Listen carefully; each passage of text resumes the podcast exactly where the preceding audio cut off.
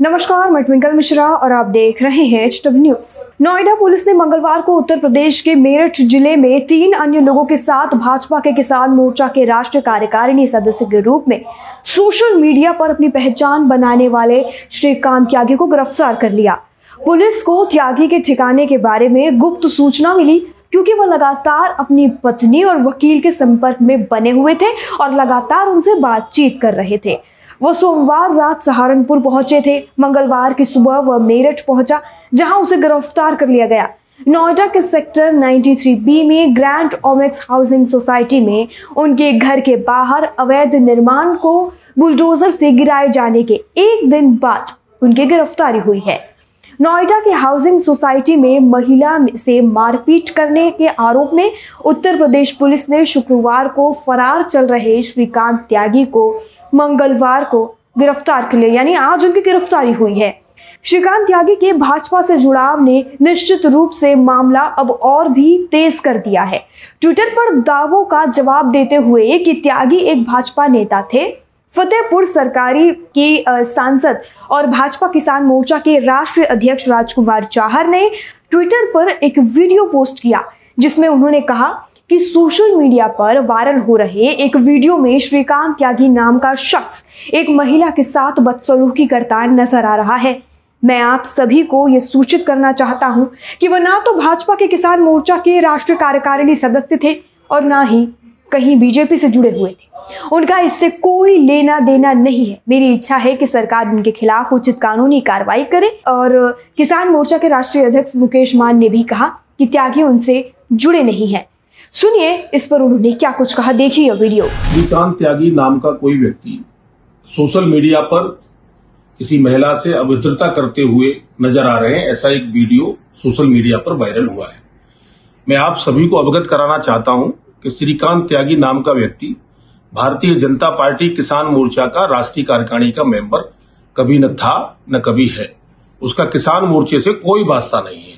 सरकार और कानून अपना काम करे, उसके खिलाफ उचित कार्रवाई, कानूनी कार्रवाई करे, ये हम चाहते हैं। नोएडा के सेक्टर 93 बी में ग्रैंड ओमिक्स आवासीय सोसाइटी में एक महिला को धक्का और गाली देते हुए वीडियो में पकड़े जाने के बाद भाजपा नेताओं ने पिछले शुक्रवार को नोएडा पुलिस द्वारा बुक किए गए श्रीकांत त्यागी के साथ किसी भी संबंध से इनकार किया।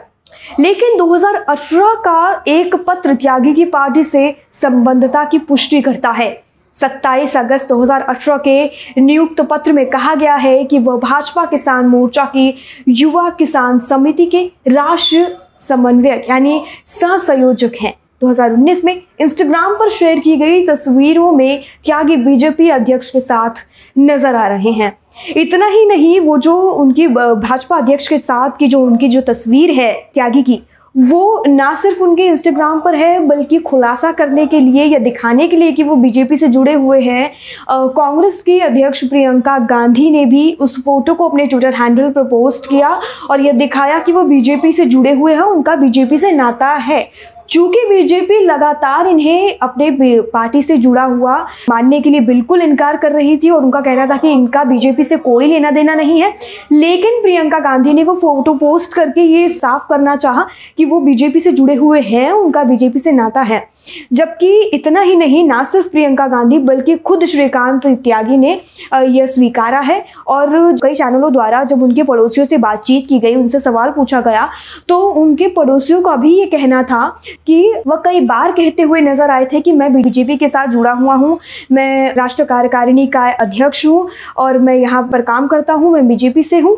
तो इस तरीके की कई बातें श्रीकांत त्यागी के पड़ोसियों ने भी कही थी और प्रियंका गांधी ने भी अपने ट्विटर पर यह पोस्ट शेयर करते हुए दिखाया था कि वो बीजेपी से जुड़े हुए हैं। जो बीजेपी इस वक्त यह मानने से इनकार कर रही है, कुछ तस्वीरें और कुछ पोस्ट के से ये साफ़ होता है कि वो बीजेपी के साथ थे।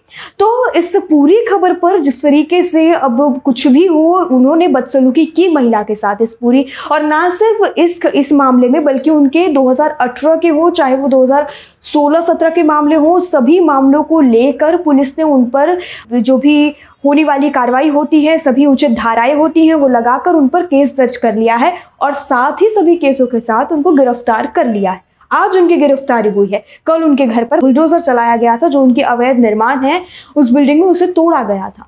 तो इस पूरी खबर पर, जो होती आ रही है, पिछले जो दो तीन दिन से उनके वीडियो वायरल होने के बाद से ही अब उनकी गिरफ्तारी हो गई है। इस पूरी खबर पर आप क्या सोचते हैं और आपकी क्या राय है?